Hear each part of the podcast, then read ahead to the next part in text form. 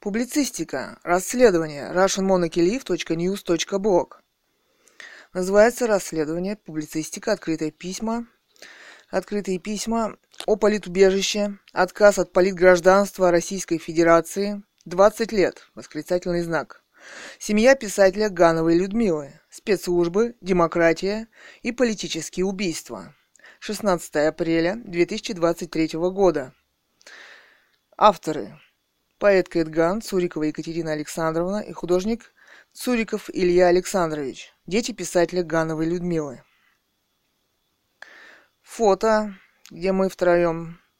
Писатель Ганова Людмила, ее дети, художник Цуриков Илья и поэт Кэтган с плакатом у мэрии города Бийска начала 2000-х годов, где написано, что мы подали в суд на ВВ Путина и так далее. Мы просим политического убежища в любой стране мира, кроме США, Германии, Украины, которые все же отказали в помощи убиваемым людям и присоединились к преследованиям и убийству семьи писателя Гановой Людмилы, где режимы не поставлены американской демократией, в кавычках, как в России, например, в монархиях. Мы семья писателя Гановой Людмилы. Цуриков Александр Иванович, Цурикова Екатерина Александровна, Цуриков Илья Александрович. Алтайский край, город Бийск, улица Петра Мерлина, дом 2, квартира 149. Уже более 20 лет назад отказались от политического гражданства РФ, демократического, в кавычках, восклицательный знак. Наше заявление и обращение лично ВВ Путину в суд РФ, ФСБ. То есть мы находимся в бессрочной забастовке более 20 лет. Месяц простояли у мэрии города Бийска с плакатом, в который раз уведомляя государство о политических преследованиях писателя Гановой Людмилы, о необходимом политическом убежище для семьи, о том, что мы подали в суд РФ на президента ВВ Путина, где были жестоко избиты полицией и вынуждены были прекратить выходить к мэрии. Президент РФ по Конституции РФ занимается вопросами гражданства и политического убежища. То есть именно ВВ Путин лично уполномочен Конституцией, незаконное удержание семьи в РФ, многочисленные преследования методами спецслужб и политическое убийство писателя Гановой Людмилы в 2018 году. Силовой захват и похищение человека, пытки 25 дней и убийство писателя. Один из главных методов – это лишение возможности работать, денег. Привязались к единственному доходу семьи – пенсии отца. Не носят фактически слепому пенсионеру пенсию на дом более 2 лет. Подкинули 5000 рублей. Врывались неоднократно с полицией. Издавали устные приказы прекратить видеосъемку в собственной квартире. В нашей квартире. Пишут коллективные заявления, пытались создать «дело» в кавычках и расправиться через «суд» в кавычках со «свидетелями» в кавычках. Постоянные попытки политической расправы над семьей писателя на почте, вынуждены водить невидящего отца. Нападение в стиле КГБ ФСБ на семью на почте с целью спровоцировать на драку. Угрозы расправы полицией, устные приказы, сломали видеокамеру по дороге на почту и так далее. Отравление нашего дома боевыми отравляющими веществами ФОС. Фосфороорганический, холодный туман, Центр гигиены и эпидемиологии в городе Бийске и так далее. На видео, на фото, аудиозаписи, документы, расследования, russianmonarchylive.news.blog и так далее. 2018 год. Писатель Ганова Людмила пишет открытые письма в Нобель Прайс королеве Великобритании, королю Швеции Карлу XVI Густаву, который их и вручает Нобелевские премии по литературе. Писатель Ганова Людмила самовыдвиженцем выдвинулась на Нобель Прайс с романом «Русская монархия 2010» о привлечении внимания к нелегитимности власти в России и о восстановлении легитимной власти монархии Романовых. В 2018-м, столетие незаконного расстрела царской семьи Романовых в России, писатель Ганова Людмила захвачена спецслужбами с автоматами в больнице за железную дверь реанимации. Похищение человека, Нюрнбергский кодекс. Силовое лечение, в кавычках, без согласия человека и семьи, равно фашизм. Дети писателя арестованы по лжесвидетельствам спецслужб. 25 дней пыток, политическое убийство писателя. Открытые письма детей писателя, Международный уголовный суд, ICC. ООН, Высший английский королевский суд, Международным правовым институтам и организациям, президентам и монархам мира. Во время захвата и силового удержания писателя Гановой Людмилы в закрытой реанимации, в кавычках, от детей и общества, главврач первой городской больницы скорой помощи города Барнаула Бамбиза В.А. присвоено указом В.В. Путина звание «Заслуженный врач РФ». Через пару лет его не станет. Исполнителей устных приказов и участников расправ и преступлений против семьи писателя «зачищают» в кавычках. Исчезло начальство на почте 659-303 города Бийска. Странным образом сначала директор, потом ее зам. Россия, Новосибирск, 11 ноября 2002 года. Пришел ответ из Генерального консульства Федеративной Республики Германии. Новосибирск, Красный проспект, 28, 630-099. Кристоф Таненбергер, руководитель визового отдела. Приезжали с письмом о политических преследованиях и за политическим убежищем. А почему, собственно, ФСБ приезжает в посольство Германии, то есть на территорию Германии, и вытаскивает грубой силой семью писателя Гановой Людмилы? Вопрос. В городской автобус 31.07.2001 номер 10, проезжавшего около дома номер 262 по улице Ленина в городе Бийске. Кстати, в этом доме находится опорный пункт милиции, где мы ехали. Ходили в газету «Деловой Бийск», и они проводили свое расследование. Они писали, контролер, что за остановку до выстрела зашли двое и предъявили удостоверение. Освободилось место, один из нас сел, и мы перешли по автобусу. И как раз, где мы только что стояли, вынесло окно, и на вылет в другом окошке дыра сантиметров 20-30. По ощущениям, это не пуля, что-то большое. Фугас? Вопрос. В этот момент мы проезжали отделение милиции. Оно на первом этаже, пятиэтажка вдоль дороги, вровень с окнами автобуса. И по траектории сходится. Откуда еще стрелять-то? Вопрос. И у кого здесь может быть такое оружие? Вопрос. Газетка куда-то потерялась. В скобках выкрали спецслужбы? Вопрос. Зато мы нашли ответ из прокуратуры города Бийска. От 28.09.01, номер 395Ж-01. И.О. заместителя прокурора города Бийска, юрист 3 класса А.И. Бухтаяров. Цитата. Оснований для возбуждения уголовного дела по данному факту обоснованно не усмотрено, поскольку сумма ущерба, причиненного в результате разбития стекол, не превышает минимального размера оплаты труда, установленного действующим законодательством на момент совершения преступления. Конец цитаты. Что-то там про статью 109 УПК РСФСР. А ничего, что несколько секунд назад были наши головы. Там вопрос. Разбить два стекла на вылет? Вопрос. Восклицательный знак. Гранатомет? Болванка без взрывчатки? Вопрос.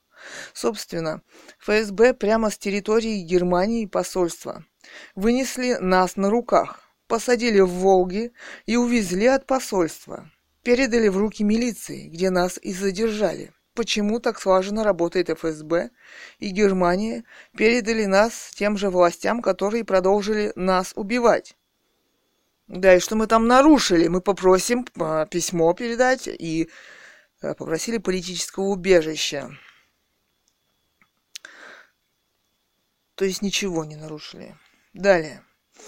Писатель-филолог Ганова Людмила Ильинична Цурикова сражалась против строительства на Алтае на реке Катунь. Зато вы нарушили очень много чего. Писатель-филолог Ганова Людмила Ильинична, в скобках Цурикова, сражалась против строительства на Алтае на реке Катунь каскада ГЭС, которые бы все здесь уничтожили. Это экоцид, сравнимый с геноцидом, писала Ганова Людмила в романе «Катунский дневник по понедельникам». Это преступный государственный проект, против которого выступила интеллигенция Новосибирского академгородка и интеллигенция города Бийска. Демократические, в кавычках, проекты, внедряемые со времен незаконного переворота и убийства главы государства с семьей Романовых, она писала в газеты, СМИ о преступном проекте Минэнерго, ездила по министерствам природоохранным с научными докладами ученых, развенчивающих это преступление, против всего живого. Ганова Людмила преподавала в университете зарубежную литературу, русский язык. Трудности, в кавычках, вдруг возникают, не только у нее, многоточие. Новосибирский профессор стал мести улицы и так далее. Они умеют КГБ создать жизненную, в кавычках, ситуацию убийственную. Во дворе дома город Бийск, улица Мерлина, 2, группа молодых людей, в кавычках, более 10, как они утверждали в их суде, в кавычках, они, в кавычках, поздравили ее с Новым годом, а она на них напала. Конец цитаты. Первое. Перелом скуловой кости с обоих сторон. Второе. Перелом верхнего отростка верхней челюсти слева. Третье. Перелом гайморовой пазухи слева.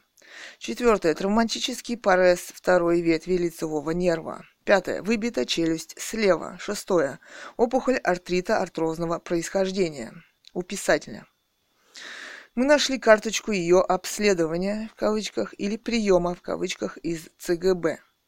Результатов независимой, в кавычках, экспертизы в рукописях писателя не оказалось. Но есть снимки. Рентген. 2. Никто не был задержан или посажен. Нападали еще не раз, в скобках, бегая с топором по улицам города. Папаша Кайгородова хвастался и угрожал, в кавычках, служил в диверсионных войсках. Умер, в кавычках, очень быстро после этой спецоперации и его брат. Дело номер 49036. 1996 год. По делу Галанова-Кайгородова.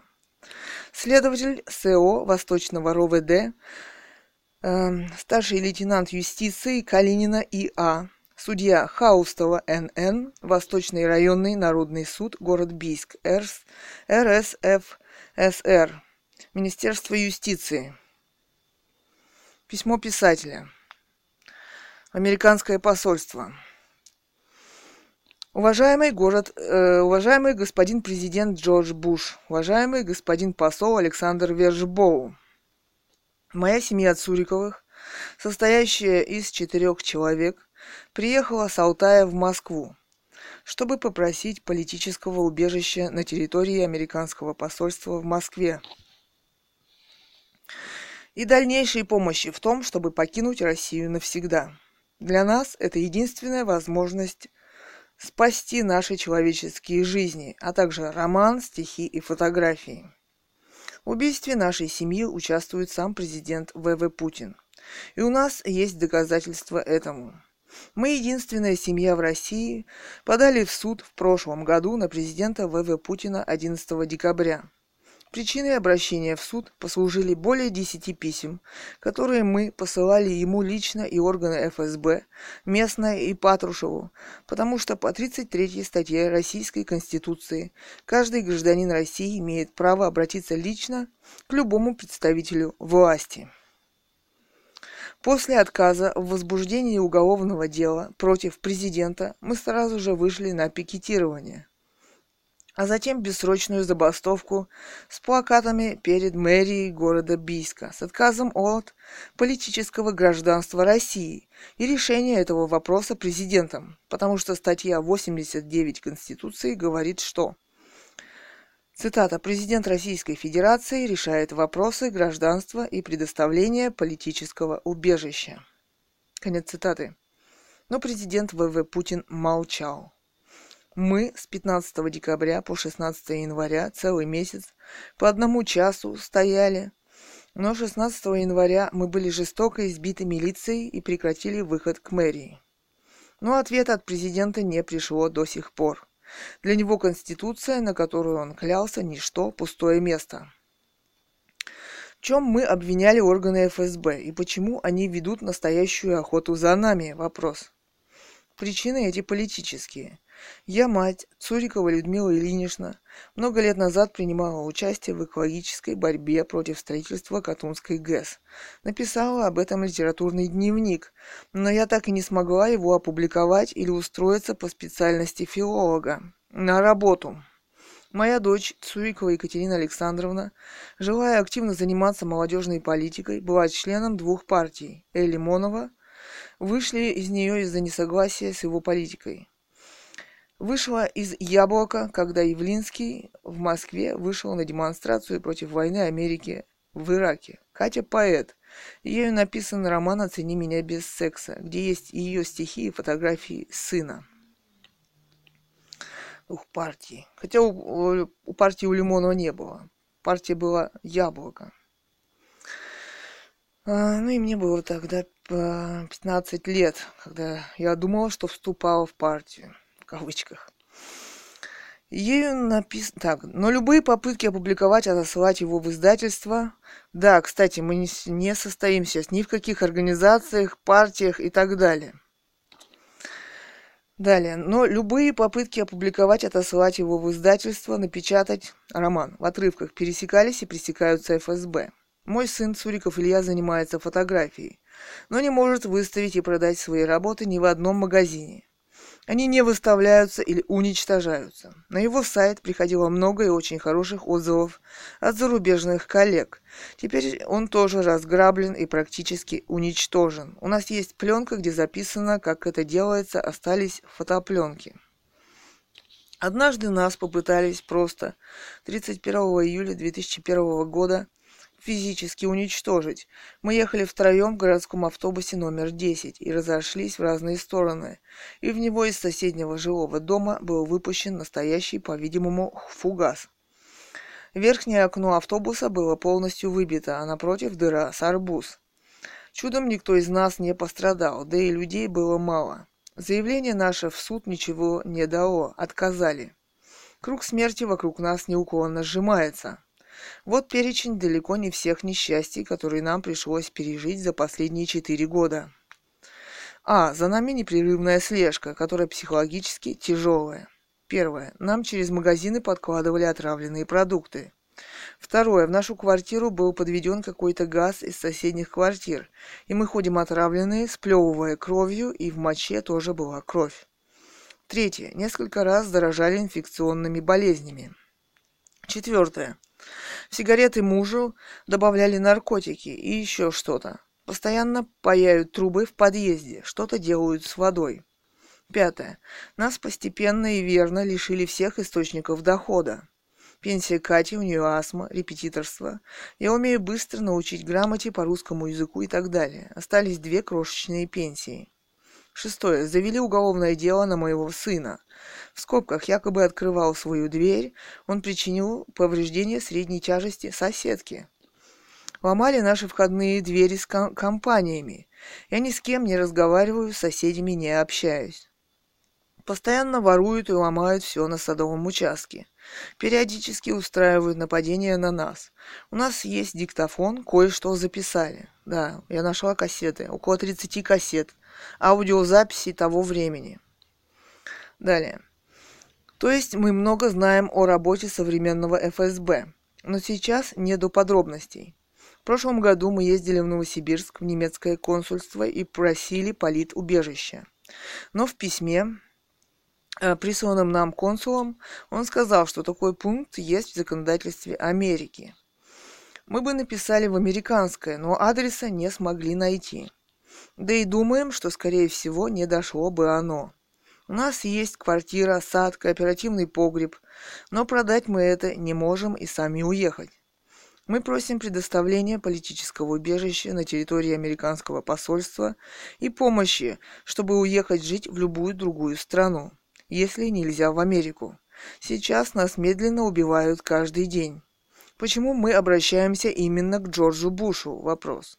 Мы с восхищением и тревогой следили за справедливой войной Америки в Ираке против жуткого диктатора Хусейна.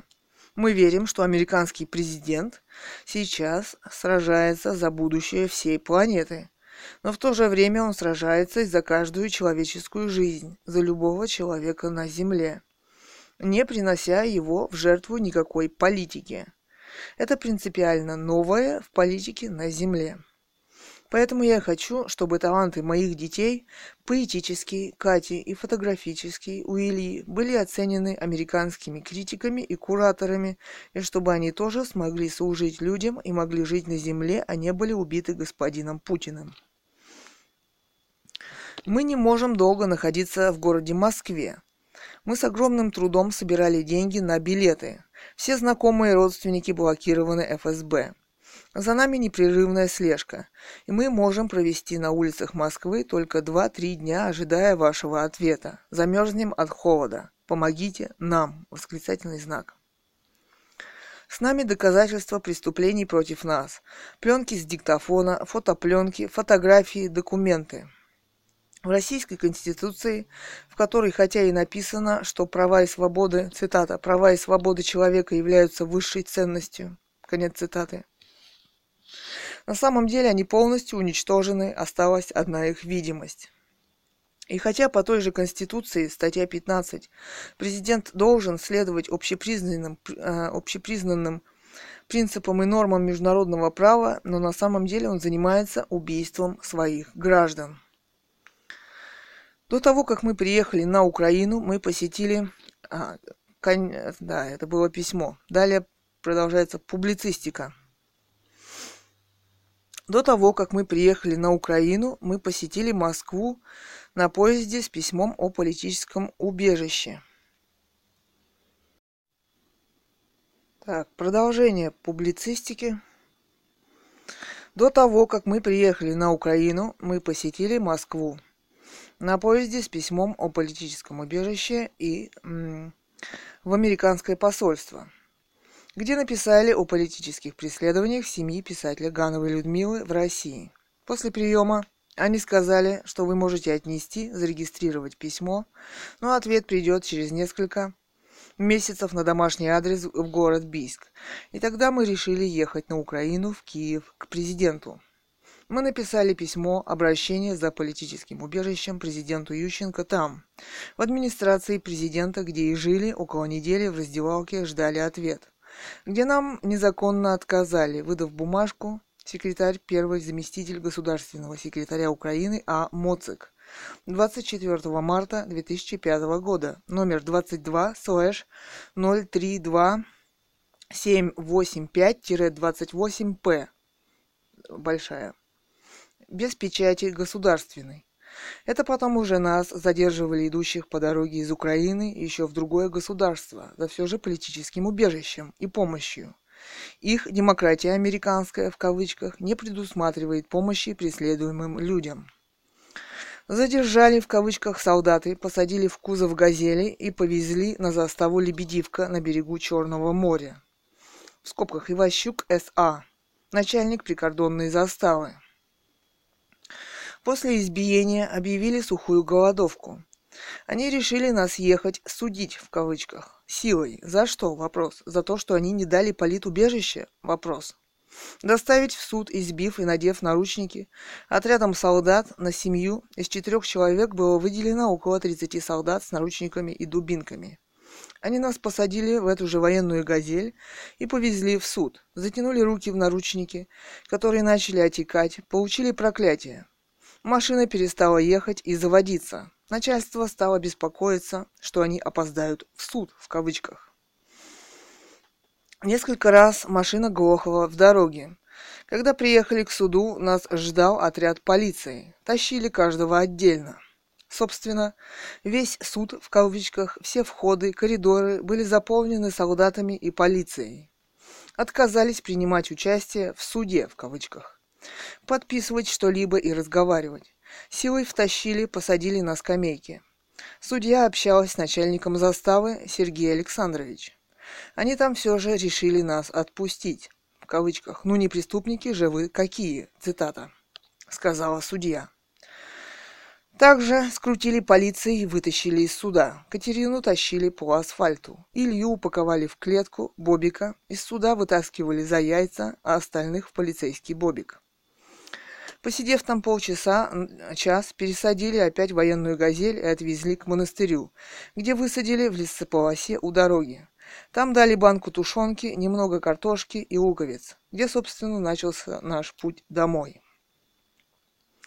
Предположительно, мы там должны были остаться, чтобы работать на виноградниках. Вопрос. Но, увидев настоятельницу монастыря, она ходила около входа в монастырь, глядя на нас. Пыталась втиснуться в легковую машину. Решили не заходить и не подходить. Возможно, она там ест одна? Вопрос. Что за бесплатные работы людей при монастыре? Вопрос. Как начальник заставы? Цитата. Что на обед? Вопрос. Нет, что у меня на обед? Вопрос. Выводящие караульные солдаты в туалет мечтают по дороге о супе из крупы и поджарке из лука, когда приедут домой. Начальник заставы, видимо, принимал морские грузы, вел переговоры по окорочкам и рыбе, отправлял маме поездом какую-то дорогую рыбу. Многоточие. Повар-белорус месил горький хлеб из зеленой муки, отдавал зеленью. В туалете списки, что на самом деле должно было бы быть на обед, например, омлет. На заставе гуляли куры, сетка, обрыв и море. Многоточие. Собственно, мы направлялись к границе с Румынией, когда подъехала военная машина и нас задержали. То есть они не собирались нас выпускать из России. Мы обращались в русское посольство в Одессе, посоветовали в кавычках обратиться к родственникам, чтобы мы вернулись домой. Они не хотели задействовать государственную в кавычках систему. Давайте сами. Те не хотели, Украина, в кавычках, давать политическое убежище в последующем задержании по дороге. Они тоже посоветовали обратиться к родственникам «самодепортируйтесь». Цитата, в кавычках, многоточие. Далее фото, скрины документов. Обращение в управление президента вручено Крутикову, печати, числа ФСБ, местная и московская. Снимок перелома костей писателя Ганова Людмила, рентген, карточки, ее письма, билеты, билеты на поезд Украины и в России, письма от правоохранительных в кавычках органов, повестки и так далее на суд по делу Кайгородова-Галанова в кавычках и письмо, ответы секретариата президента Украины и ответ из посольства Германии с подписью «Скан». Далее. Дневник поэта Кэтган, 2005 год. Черное море, понедельник. Одесса, 1 час ночи. Из блокнота, золотой блокнот, который я перепечатывала. Одесса, 1 час ночи, изломанное море, сизый, холодный, мокрый туман. Цепь ФСБ, вопрос, тянущаяся неотрывно. ФСБ за границей, вопрос, зонтик, черный хлеб, соленая вода, просушенные, соленые, испорченные удобрениями почвы. Нет земли, коричневая грязная почва, серость бесконечной дороги, несколько тысяч километров от дома. 9 апреля. Это 2005 год. Украина. В туалет под конвоем. Курю под конвоем. Пограничная застава. У Черного моря. Холод. Село Базарянка. Курорт Лебедивка. Не было солнца. Застава. Армейский суп и хлеб. Вторая неделя вдоль моря. В углу телевизор. Бумага из администрации президента. Украина оказалась фальшивкой без печати? Вопрос. Под подпись секретаря. В понедельник нас повезут в суд. Сегодня суббота. Нет костра, украинский язык, у нас забрали паспорта. 12 апреля 2005 года. Застава. Вчера нас везли в суд под конвоем в наручниках. Избивали всем отрядом, вывернув руки и застегнув наизнанку наручники. Мы отказались от участия в суде и от разговора с судьей. Тем не менее, нас приволокли по коридору силой. Илью избили дубинками, били с застегнутыми за спиной наручниками. Конвой с начальником заставы плюс милиция суда. Потом нас выволокли из суда и посадили в машину, отвезли к милиции, где пообещали с Ильи снять наручники 4 раза, когда поедем опять в суд. Привезли в суд. Илья находился избитый в клоповнике, в кавычках, в машине. Наручники не сняли. Мы не пошли, 2-й раз отказались от суда. По-видимому, было принято решение без нас. Нас заставили и привезли вчера обратно на заставу под конвоем. Изъяли документы и бумагу из секретариата президента Украины. Все эти действия проводятся, хотя мы имеем право ждать ответа о политическом убежище. Он должен прийти через месяц. Нам говорят, что и впредь будут принимать к нашей семье физическую силу. И еще приказ 200, в кавычках. Это дубинки, наручники и газ, баллоны. Демократическая страна, в кавычках, и международное право, по словам военного начальства, цитата, им до одного места. Начальник заставы лжет непрерывно. Вот вчера он опять сказал, что теперь нас отвезут в Киев. Врача не вызвали и адвоката. Председатель суда похожа на Розу Клеп. Из России с любовью. Методы СС. Пинки по промежности. Душить и волочь по грязному полу. Мы объявили голодовку. Сухую голодовку. 2-е сутки идет голодовка. Сухая. У Черного моря. Underground СС. Блеф. Черепа убийц. Мое проклятие вам навсегда. В черных штанах, а я держусь, и сигарета в зубах. Пока я еще могу курить. И мы добыли пачку сигарет. Купили в их киоске за 2 гривны «приуки», в кавычках. Нервы у начальника, похоже, сдают. Тем, кому нравится приказывать и выполнять преступные приказы. Бритые убийцы и в казарменных сапогах. Пусть эти лица миллионов, тех, кто является защитниками зла и режима за кусок горького хлеба, останутся небытием. Стихотворение вспоминается Мандельштама. Цитата. «В Петербурге мы сойдемся снова. Слово «словно солнце» мы похоронили в нем. И блаженное, бессмысленное слово...» Конец цитаты. Многоточие. На руках вечность. Голод под арестом. Арест. Арест. Сапоги солдат по глухим коридорам. В этих местах не пишут стихи. Застава. Начальник Сергей Александрович предлагал нам... в кавычках «поесть супчику», опасаясь, что мы умрем от сухой голодовки на его, в кавычках, заставе до распоряжения начальства, вопрос. Разговоры и спущенные приказы по телефону. Демократическая страна. Его очи ФСБшные беззакония. В одном стакане. Бравада трость. По духу ботинки. Я не люблю украинский язык, в кавычках. Шошо, в кавычках. Нет. Нет, не твердая нема, в кавычках. Скошенное лицо украинской деревни. Ничего не растет, кроме искореженных дубов и колючек в лесополосах около мертвых полей. Нет лесов, цветов и трав. Отравлена земля. Вопрос. Черные коряги виноградников, которые обрабатывают иностранные свои рабы за 10 гривен в день, живя в закрытых бараках без воды и пищи. Экологическая катастрофа.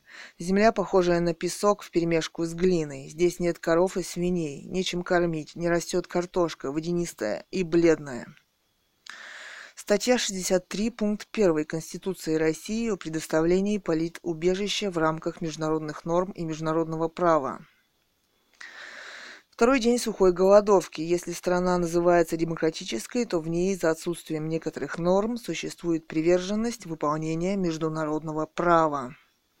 Начальник заявил, что завтра нас повезут в Одессу получать, в кавычках, статус беженца, вопрос. Хотя мы написали отказ. Это не политическое убежище. И сказали, что мы от него отказываемся получать этот статус беженца, в кавычках, в скобках. Их статус беженца, в кавычках, позволит нам умереть на их территории без защиты и помощи. Завтра пойдет 3-й день голодовки. Преимущество голода в том, что скоро меня не будут уже никуда возить, физически не смогут. 26 апреля 2005 года. Село Прибрежное, прошли Татарбурнары, Сарата, Монаши, вчера Шабо. Идем в сторону Затоки, около 10 км. Идем по трассе, ночевали около Черемухи. Милиция, Белгород-Днестровский, около 6 вечера. Кабинет майора милиции Степове Олег Владимирович. На подходе в Затоку нас остановил другой майор милиции и отвез в отделение, сам он был на иномарке. Мы ехали в УАЗике. Потом нас отвезли в Белгород, назад около 20 км. В этот кабинет. Забрали паспорта и проверили бумаги. Ответ от администрации президента, из суда и заявление с просьбой о депортации. Майор сначала сказал, что он даст, может только лишь, выдать бумагу, чтобы нас не задерживали больше нигде. Затем, что нас посадят на электричку на Одессу. Из милицейского коридора, цитата, «позывной 41, зарплату повысили маленько». «Ага, бери мешки, чтобы зарплату получать теперь». «Какой у нас будет позывной?» Вопрос. 41. Скорее всего, 43. Нет, скорее всего, 40. Главное, 8 протоколов в день составить. Проплачивают за каждый протокол. Конец цитат. Еще кроме майора здесь была дама. Ей мы показали наши фотографии и рассказали о нашей жизни, что мы художники. Она сказала, что идет оформлять наши документы на депортацию. Маму в кабинете спросили, когда мы выехали из Бийска 12 марта. Перешли границу 16 марта в районе Харьковской области. Мы выходили с Ильей покурить, везде машины милиции. Милиция в гражданском и в форме, и на простых машинах. Милиционеры не дают закурить. Из кабинета доносится голос. «Что вас там преследовали в России?» Вопрос. «Мама». «Да». Голос из кабинета. Цитата. «Ну, это меня в принципе не волнует. Так когда вы пересекли границу?» Вопрос. Сняли отпечатки пальцев. 20:00 вечер. Процесс, пройденный первый раз в жизни. Майор настоял на этой процедуре. Пытаются взять объяснение. Сейчас Илью увели в другой кабинет. Мама подписывать бумаги отказалась. Паспорта остаются у них. Бумаги с обращением в администрацию президента Ющенко и в Татарбунарский суд и в МВД Украины. 22:27 вечер на вокзале. Майор привез на автовокзал. Впереди ФСБшники покупают билеты и разговаривают по сотовому телефону. Мужик второй раз заходит в вокзал полупьяной походкой, первый раз был с бутылкой пива, и спрашивает, когда идет ближайшая электричка на Одессу.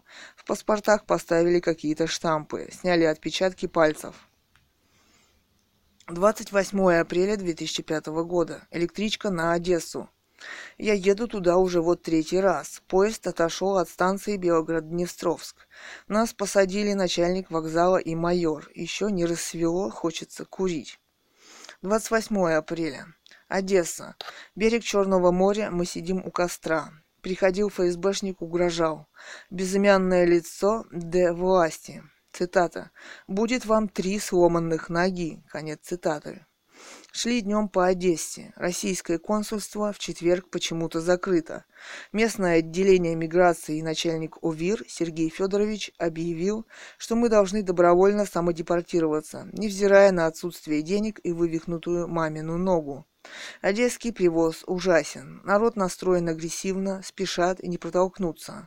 Торговцы стоят, продают яйца, на вид не очень свежие, кур худых, апельсины гниловатые, рыбу зеленую плохую картошку. Стоит рыба, несмотря на то, что рядом Черное море, стоит в 3 раза дороже, чем у нас на Алтае. Все стоит очень дорого.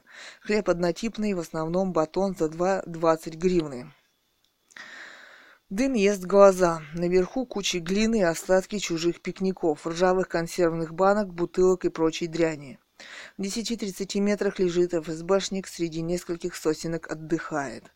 Впереди и сзади по глинисто-песочной дороге. Путешествие затянулось. Черное море меня преследует. Завтра в решающий бой со зверевшей системой. Мамина нога не ходит. Воспалилась кость. Значит, добровольной самоудаленности не будет. Скоро ночь. Вчера на нас пытались сшить дело о простых нелегальных иммигрантах. Мы, собственно, обратились к президенту страны за политическим убежищем и официально уведомили государство об этом. Именно этот документ и обстоятельства они хотят выкинуть. Не упомянуто о наших задержаниях и судах. Они все и всегда, спецслужбы, хотят пустить по примитивной уголовке политическое дело. О политическом убежище они выкинули бумагу, а оформлять по нахождению за границей – пожалуйста. Ну тогда мы автоматически делаемся нелегальными мигрантами? Вопрос, восклицательный знак, вопрос. Если бы мы не отказались подписывать состряпанные ими бумаги, в кавычках, нас бы не отпустили, многоточие. 29 апреля 2005 года, ночь, Одесса. Берег Черного моря. В депортации миграционная служба Украины нам отказала. Начальник ОВИР сказал, что мы должны делать это за свой счет. После того, как не удалось нас оформить как нарушителей в кавычках и нелегалов в кавычках, дело опять встало на тормозах. Встретила опять сегодня американца-туриста в кавычках в центре Одессы. Вчера он проходил также рядом с рюкзаком в походно-военных штанах. Еще один американец сидел в миграционной службе. Генеральный консул России написал кое-как резолюцию о том, что он не может ничего для нас сделать, выслать в Россию на имеющиеся у нас деньги, пенсия родителей. Миграционная служба напирает на то, что мы должны обратиться к родственникам. Консул высказал мысль, что мы еще легально можем находиться на Украине 1 месяц. Миграционная служба же, что уже сегодня наша регистрация в кавычках закончилась. И нам необходимо выехать без денег за свой счет. Наверное, скоро около полуночи. Вчера ночью подходил автоматчик в темноте с фонариком. Очень гордится своим автоматом. 30 апреля. Бесконечная начальничья вечность. За свою же приказ 200, наручники, дубинки, газ, с заставы прошла, кажется, уже уйма времени. Чужие, куря папироски, в кавычках, ненавижу Одессу и Черное море, Украину и этот мир. Принято решение о выдворении, в кавычках, видворении. 27 апреля. Какой срок до самого выдворения или чего там еще? Вопрос. Вечер. Ветер, море, Одесса. Черт бы его побрал. Сидя у моря, вспомнила свое недавнее стихотворение, цитата, «Всех нас на море унесет эшафот». Лает псина где-то наверху в особняке. Мы на берегу. Сегодня были в главном УМВС или УПВС Украины милиции в паспортном столе, где они сообщили, что власти могут нас только арестовать и ничего больше. Мы решили все же подождать ответа на заявление в миграционную службу ОВИР начальнику. Первый раз это оказался не тот начальник, не начальник. Тип выдал себя за начальника. Наполовину кавказец, наполовину еврей. Везде на патрули милиции. 1 мая, Пасха, ночь. Одесса, Черное море, виноградное вино, шашлык. Мы ели сегодня говяжий шашлык, бутерброды, сало и курицу около костра. Красные и синие пасхальные яйца. Первый раз наелись после голода. Вот уже 1,5 месяца. Одесситы угостили. Сегодня решили, что к начальнику МВД завтра не пойдем. Сначала получим ответ от Карпуна, АВИР начальника. Очень хочется пить, теперь нет воды. Не хватило. Очень хочется лимонада. Вдали поют в ресторане «Одесская гулянка». 2 мая. Одесса, Черное море. Пляж за канатной дорогой. Напротив пьяный пикник. Мы разожгли костер. Наши дрова кто-то пока мы утром ходили в банк Western Union. Он закрыт. Закрыта и почта. Хотели позвонить тетке, чтобы она выслала деньги на дорогу, хотя бы до границы. К начальнику милиции решили не ходить. Подождать ответа этого начальника из АВИРа. Не знаю, что таки будет дальше. Как сказал этот начальник, они могут значительно увеличить срок до депортации. И всякую остальную чушь, что если придут деньги на депортацию из Киева, то депортируют. Если нет, цитата, в казне был «нет денег, то нет». В казне нет денег. Цитата. Мы ходили по Одессе, сегодня наконец-то ушел холод. Зато настала жара и духота. В городе пыльно и грязно, несмотря на то, что вроде бы на Украине 2 мая рабочий день, в календаре ничто не работает, кроме магазинов. На площади около ЖД вокзала в парке стоит палатка, в кавычках, «народная оппозиция». Красная палатка с бабушками и человеком в каком-то камуфляже. Рядом «Жигули» с магнитофоном, откуда разносятся пошлые российские песенки эстрадные. В палатке раздают газетки. Люди реагируют неоднозначно, кто-то с кем-то ругается. Пьянка спецслужб? Вопрос. За кустами набирает обороты. Город в пьянке, пляж тоже. Шум кругом и очень много людей. По дороге видела очень много ФСБшников. Жирный, как колобок, в очках черных стоял на дороге. Худые жесткие роботы-женщины, ФСБшницы тоже. Все как на подбор в черных очках. 3 мая. Лозунг, в кавычках, «мы хотим домой», поставить еще плакат, в кавычках, «дай закурить», вопрос. Похоже, пора пришла переходить на юмор. У нас дома уже сейчас, наверное, уже тепло, и скоро появятся первые голубые стрекозы на даче. Похоже, нас держат на Украине. Надо мной зеленые ветви мне незнакомого дерева. Синее голубоватое небо, море стало ярко-синим отрешенным. После 2 глотков вина красного сухого в теле слабость. Мы под открытым небом, на Украине, без денег из ФСБ, вопрос. На берегу моря встретили 2 молодых людей. Один учился в духовной академии, 2 Евгения, другой менеджер. Поговорили о духовности и откровении Иоанна Богослова и Нострадамусе. Они предложили нам свою помощь, позвонить домой. Купили пачку сигарет и перенесли 5 гривен. Говорили, что вот где-то там можно добыть меди и дорого сдать, многоточие. Они сказали, что приехали в Одессу утром.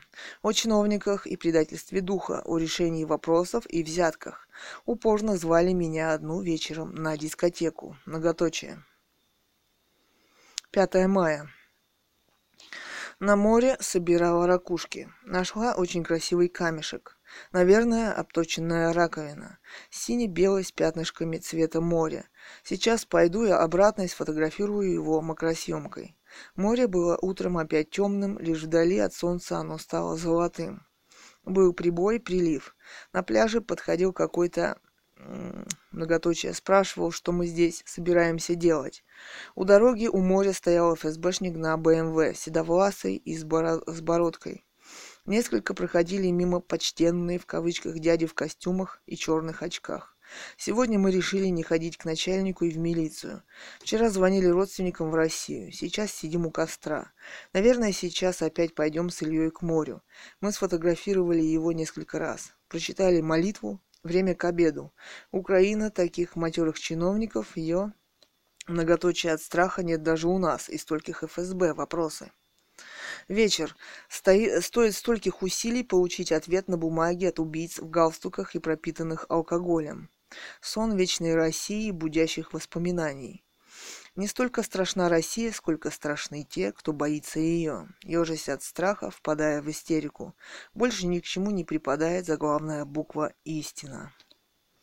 Сергей Данилович, Тарас Васильевич, Сергей Александрович и прочие уб на этой земле. Цибули дал, картошки дал, цитата.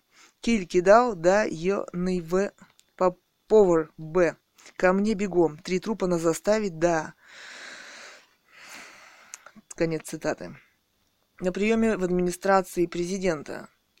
Цитата. «Прогулялся бы ты по лесу без поганой». Конец цитаты. Кабинет около 10 посетителей на приеме. Дама средней модности. 7 мая. Последний день в Одессе.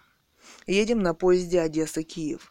Вчера получили деньги от родственников. $100 – это 500 гривен. Поезд Одесса-Москва стоит 150 гривен на человека, поэтому решили ехать до Калуги.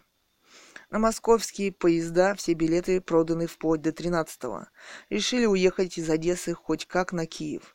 Едем в общем вагоне. Были заняты наши места. Одна учительница пустила маму на верхнюю полку. У мамы вывихнута нога и в сидячем положении нельзя. Вчера начальник ОВИР угрожал посадить всех в приемник-распределитель на месяц. Начальник ресторанов Николай Николаевич, убийца и психопат, пьян насквозь. 8 мая, Киев, вокзал. В поезде диалог в тамбуре. Ну, у вас в Одессе и погода, парень. Прямая речь. Мы вообще-то не местные. А откуда, вопрос? Из России. О, там же Илья спросил закурить. Все достали по пачке. Тебе какую, красную и синюю, вопрос? Тебе с красным ободком, а другой или с синим. 10 мая. Родственники еще перевели деньги. Рязань, мы около главпочтамта. Сидим на лавочке, на солнышке. Рядом сидят воробьи, мы вместе поели хлеба. Вчера целый день ходили по Москве. Власти, конечно, отказались помочь добраться нам домой. Полковник лишь обещался выдать бумагу, которая ничем не сможет помочь, о содействии. Оркестры играли на улице военные песни, больше похожие на траурные медленные марши. Кругом выставлена милиция у вокзалов и метро. Как только мы ушли с вокзала, милиция рассосалась вслед за нами. Нечаянно зайдя снова, не было этих десятков разного калибра, многоточия. 13.05.05. Пятница 13-е.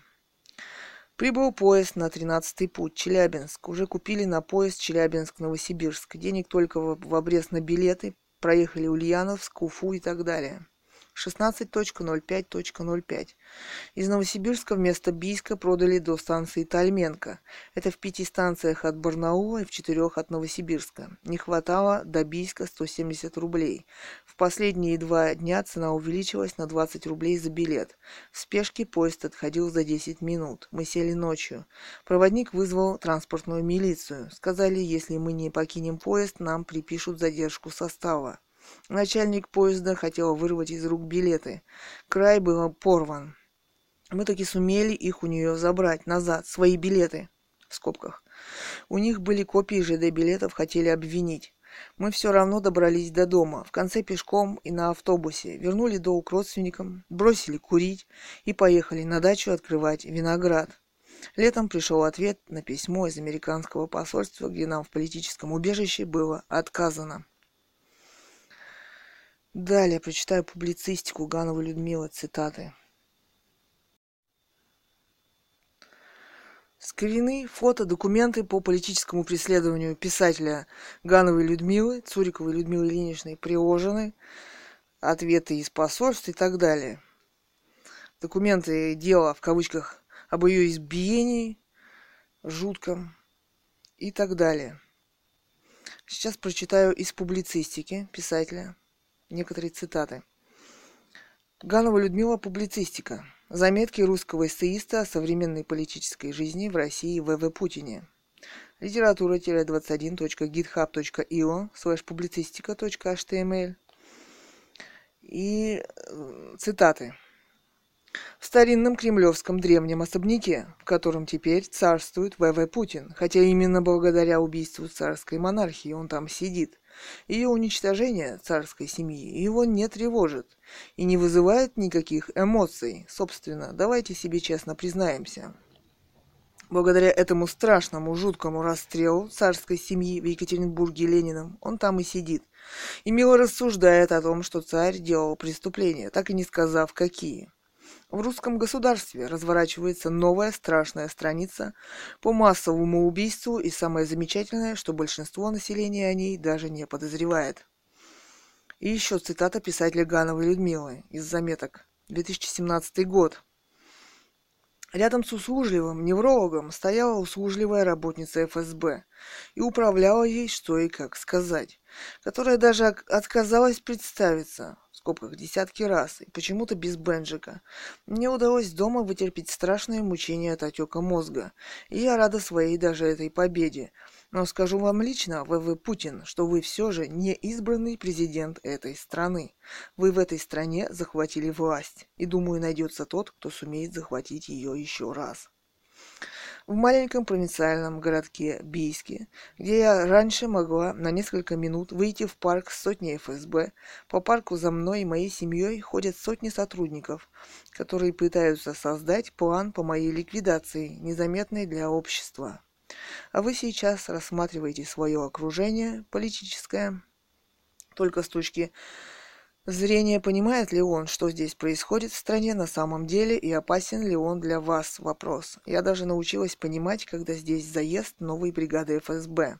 По вашей версии, они все борются с экстремизмом и терроризмом. Конец цитаты.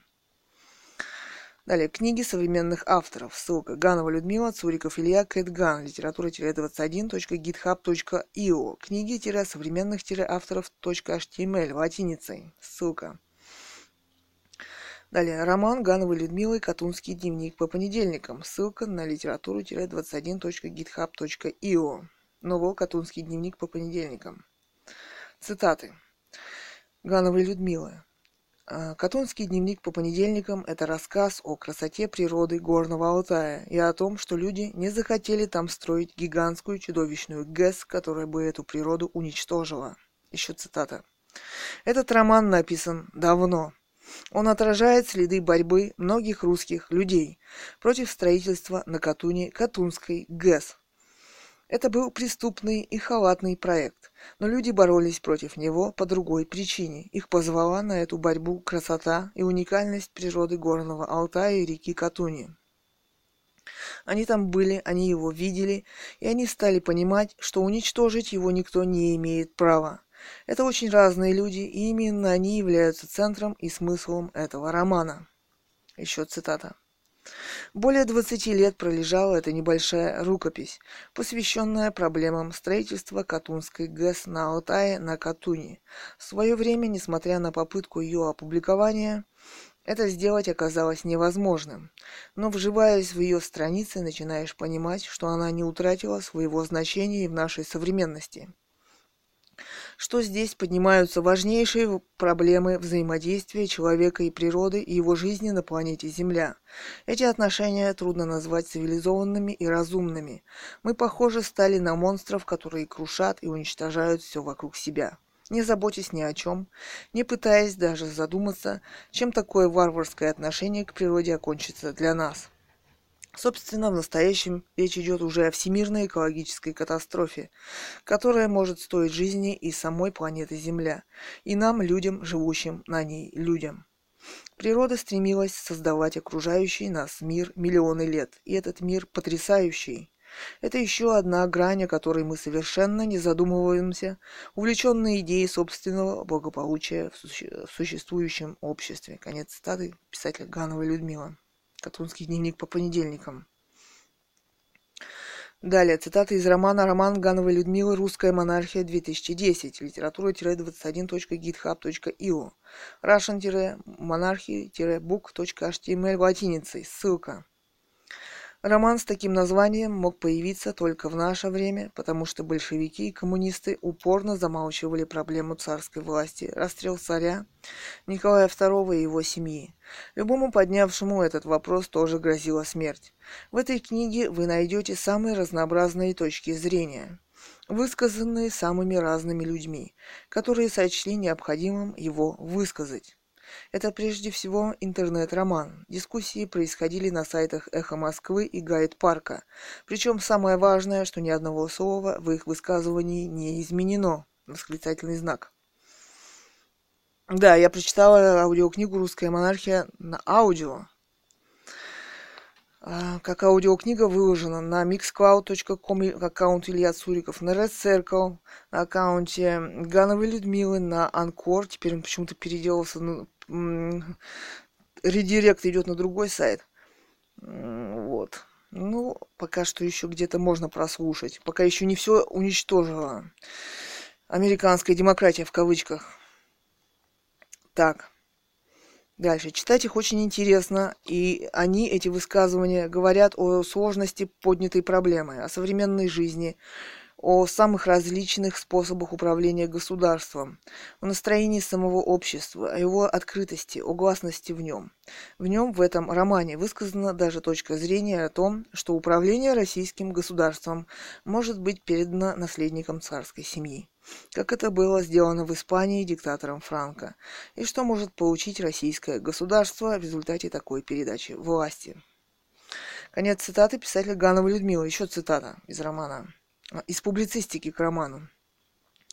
Роман «Русская монархия» был написан мной в интеллектуальной дискуссии, которая велась несколько лет назад на радиостанции «Эхо Москвы». Он посвящен одному очень сложному вопросу – русской истории.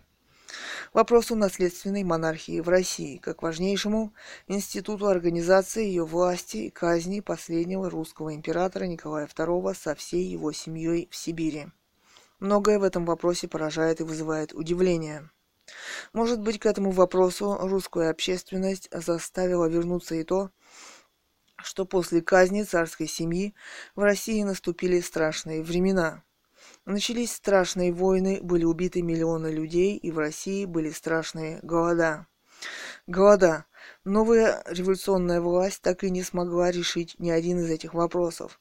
Это состояние русского общества длится уже 100 лет, и мы невольно начинаем сравнивать русскую монархию, которая правила в России несколько столетий и успешно правила, с теми недостатками власти, которые свойственны и современному нашему обществу. Фигура императора Николая II, может быть, мы только сейчас стали понимать уровень его интеллекта и образованности и возможности самой царской монархии в России. Прежде всего следует сказать, и самое важное, что царь не только вел безупречную жизнь и обладал безупречной репутацией в русском обществе, но и Россия действительно для него была, и управление ей было самым важнейшим делом его жизни.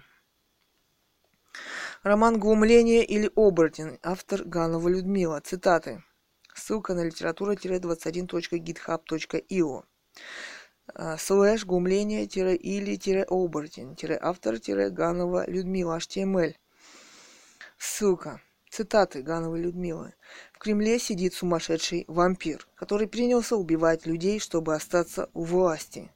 Плохо и то, что наше окружение, которое до смерти заиграет короля, и само так увлечется, что станет невозможно его жертвой. Никогда в России от короля не уходят. Они прилипают намертво в карнавальном танце на бале сатаны». Конец цитаты, еще цитата. Этот человек – карьерист в высшей степени. Свою жизнь посвятил одному – своей собственной карьере. Он никогда ничего ни для кого не делал. Это была борьба только для себя. На самом деле ему нечего делать и на самом верху. У него нет ни одной собственной идеи, ни интеллекта, ни видения страны, ни патриотизма, ни любви. И вот такой человек строит конституцию под себя. Расстрелял парламент, уничтожил сотни ни в чем не повинных мальчишек, стоял со свечкой в храме перед Господом Богом, и этот современный священник не проклял его.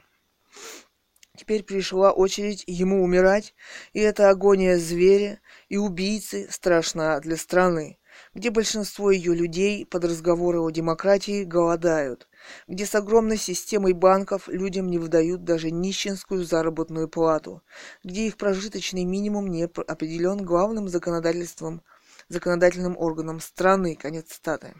Роман «Глумление или оборотень», Ганова Людмила. Далее ссылка на книги, на роман, на публицистику писателя russianmonarchynovel.wordpress.com, на расследование политического убийства писателя Гановой Людмилы с фотографиями, ссылками на документы, и на самом сайте есть фотографии, и ссылки на аудио и видеозаписи, и на PDF-файлы. PDF-файл «Расследование политического убийства» russianmonarchynovel.files.wordpress.com /2019/12/v-v-putin-расследование.pdf. Далее блог «Русская монархия» russianmonarchy.blogspot.com. Там тоже есть книги, публицистика, расследования, документы о политическом убийстве писателя Гановой Людмилы. Авторы этой публицистики расследования, авторы поэт Кэтган, Цурикова Екатерина Александровна и художник Цуриков Илья Александрович. Дети писателя Гановой Людмилы. Сегодня 16 апреля 2023 года. Спасибо за внимание.